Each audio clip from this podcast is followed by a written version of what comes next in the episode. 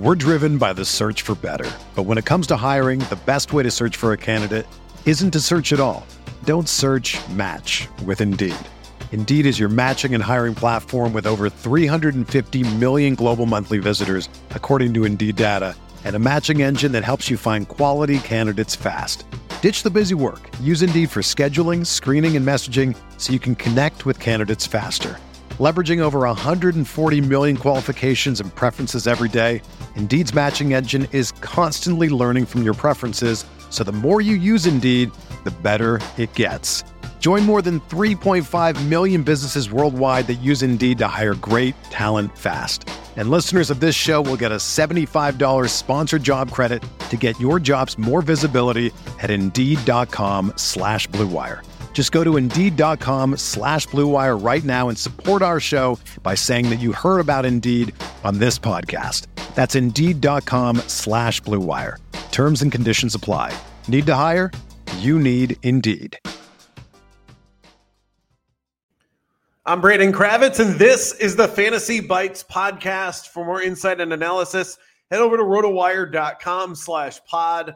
Let's get you the latest news and notes from around Major League Baseball. Mike Trout's progress has been coming together rapidly over the past few days as he was hitting soft toss drills Saturday and has since been moved up to hitting out of a cage and taking live batting practice. Trout has now not been ruled out as a potential return candidate as early as this week.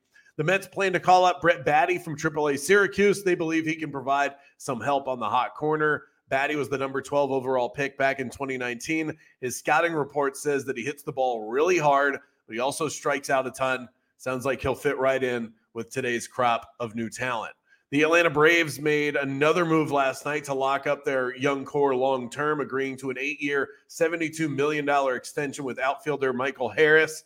Harris has been awesome since getting the call up back in late May, hitting 287 with 12 home runs, 13 steals, and 39 RBI in 71 games played. In NFL news, it looks like Brian Daboll has seen enough of Daniel Jones, at least for now. He mentions that Tyrod Taylor will be seeing some first team reps in practice. And frankly, Taylor did look better in the team's preseason opener. No shock here. Aaron Rodgers not thrilled with the young core of wide receivers who are trying to impress Packer Nation. He told the media, quote, the young guys, especially the young receivers, we've got to be way more consistent. A lot of drops, a lot of bad route decisions, running the wrong route. We've got to be better in that area.